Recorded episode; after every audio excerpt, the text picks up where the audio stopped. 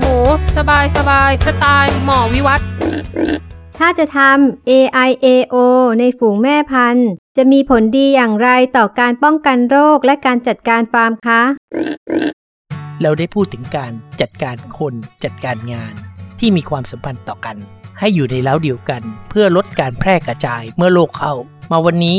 เราจะมาแนะนำการวางค่ายกลเพื่อลดความเสียหาย เมื่อมีโรคเข้า ใครเห็นด้วย และสามารถทำได้ก็ทำนะครับ ย้ำใครเห็นด้วยค่อยทำใครไม่ทำก็ได้ เพราะทำและก็จะเพิ่มความระดับความปลอดภัย ลดโอกาสเสียหายของสุกร และทางการเงิน การที่เรามีกำลังผลิตขนาดใหญ่อยู่ในที่เดียวกัน มีการไหลเวียนของสุกรแม่พันธุ์ ไปแต่ละเล้าบนเลาะเกือบรอบทั่วฟาร์ม แล้วยังไม่มีฟาร์มที่ 2 3 หรือ 4ทำให้เมื่อเกิดอุบัติเหตุโรคเข้า การเสียหายจะทำให้โอกาสเราเสียหายเกือบทั้งฟาร์ม เพราะนอกจากหมูแล้วคนเลี้ยงก็ไหลเกือบทั่วทั้งฟาร์ม เมื่อมีอุบัติการณ์ของ ASF เกิดขึ้น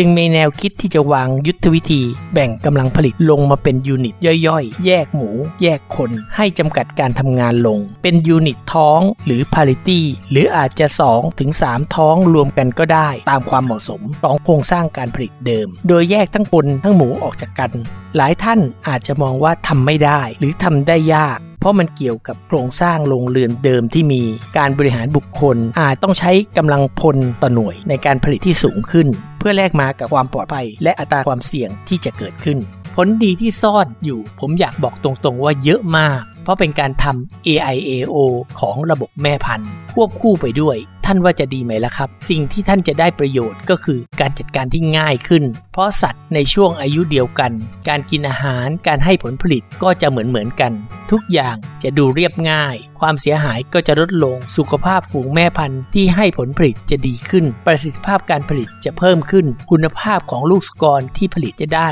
จะสมบูรณ์สม่ำเสมอ เพราะสัตว์จะอยู่สบายเพิ่มขึ้น แม่สุกรในแต่ละช่วงอายุ ท้องก็จะมีความต้องการของพื้นที่คอกปริมาณการกินอาหาร และผลผลิตที่เพิ่มขึ้นแตกต่างกันในแต่ละช่วงท้อง การไหลเวียนของสุกรก็ไม่จำเป็นที่จะไปทั่วฟาร์มเหมือนเก่า รวมทั้งคนที่ทำงาน โอกาสถ้าเกิดอุบัติเหตุผิดพลาดเชื้อเข้ามา ความเสียหายก็จะเฉพาะส่วน เพราะคนกับหมูในแต่ละ ช่วงอายุแยกจากกันโดยเด็ดขาด การจัดระบบแบบนี้จะยากในตอนต้นที่จะจัดการโครงสร้างการผลิตกำหนดพื้นที่กำหนดชุดในช่วงต้น แต่เมื่อทุกอย่างเข้าที่แล้วก็จะจัดการง่ายขึ้นมาก แต่เมื่อใดที่อุบัติเหตุของโลกเกิดเข้ามา ท่านก็อาจจะนึกถึงเรื่องที่ผมแนะนำเลยก็ได้ เพราะท่านยังมีหมูขายในยูนิตอื่น ๆ ของฟาร์ม ยังมีเงินหมุนเวียนอยู่ ไม่ต้องรีบเทขายหมูเป็นบ้าเป็นหลัง ไม่ต้องประสาทเสียว่าโลกจะเข้าลุกลามไปถึงไหนในแต่ละวันทำเลยครับ ถ้าท่านที่มีกำลังทำได้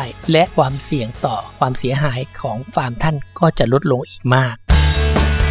คุยเรื่องหมูหมู สบายสบายสไตล์หมอวิวัฒ